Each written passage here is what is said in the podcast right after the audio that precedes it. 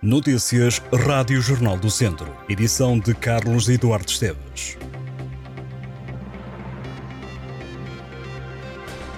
Um incêndio em Sinfãs está a ser combatido por mais de 80 operacionais e quatro meios aéreos. O incêndio tem uma frente ativa e consome uma zona de mato.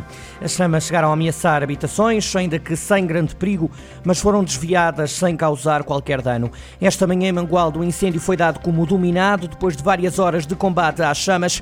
No terreno chegaram a estar mais de 70 bombeiros, apoiados por quase duas dezenas de viaturas e dois meios aéreos. Vários outros incêndios deflagraram em diferentes conselhos conselhos da região, como Oliveira de Frades e Nelas, onde estão envolvidos mais de 100 bombeiros.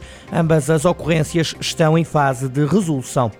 O distrito de Viseu está sob aviso laranja por causa das temperaturas muito elevadas. Os termómetros marcam na região 41 graus, em conselhos como Armamar, Mortágua e Itabuaço. O aviso emitido pelo Instituto Português do Mar e da Atmosfera está ativo até às 11 da noite, numa altura em que o nível de alerta vai descer para amarelo até às 11 da noite de quarta-feira. De acordo com as previsões meteorológicas, a cidade de Viseu conta com 37 graus de máxima hoje e ainda 22 graus de mínima. Quanto ao risco de incêndio, o distrito continua pintado de vermelho. Todos os conselhos apresentam risco máximo, de acordo com as informações do Instituto Português do Mar e da Atmosfera.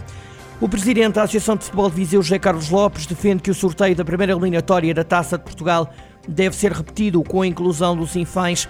Esta segunda-feira foram sorteadas a primeira e a segunda eliminatórias da prova rainha e o Sinfãs não constou no leque de equipas a andar à roda. O Clube do Norte do Distrito garantiu duplamente direito a entrar na prova rainha do futebol nacional, ganhou a taça de sócios de mérito e ficou em segundo lugar na fase campeão da divisão de honra, classificação que lhe conferiu o direito a jogar a primeira eliminatória. Em declarações ao Jornal do Centro, José Carlos Lopes diz que os funcionários da Associação de Futebol de Viseu entraram ao serviço às duas da tarde e depararam-se com o e-mail da Federação Portuguesa de Futebol recebido às 13 e 13 da tarde.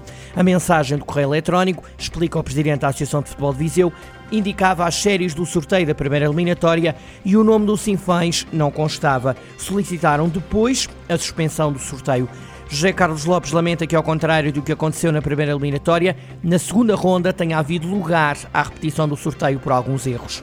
O presidente da Associação de Futebol de Viseu diz que foi informado pela Federação Portuguesa de Futebol que o sorteio não iria ser repetido, situação que o presidente da Associação de Futebol de Viseu discorda. O Jornal do Centro já procurou junto à Federação Portuguesa de Futebol perceber o que levou à não inclusão dos Sinfãs no sorteio da Taça de Portugal. Começa esta quinta-feira o Varosa Festa em Tarouca. O evento que vai na segunda edição terá lugar no Parque Ribeirinho de Tarouca. Dilaz, Peruca, Julinho, KPSD e The Gift são os cabeças de cartaz do festival que decorre até domingo.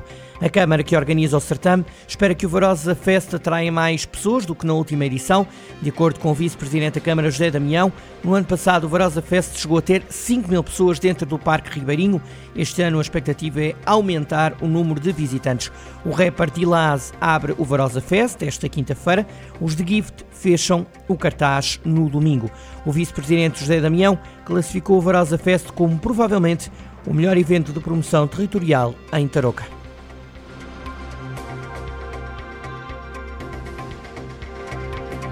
Estas e outras notícias em jornaldocentro.pt.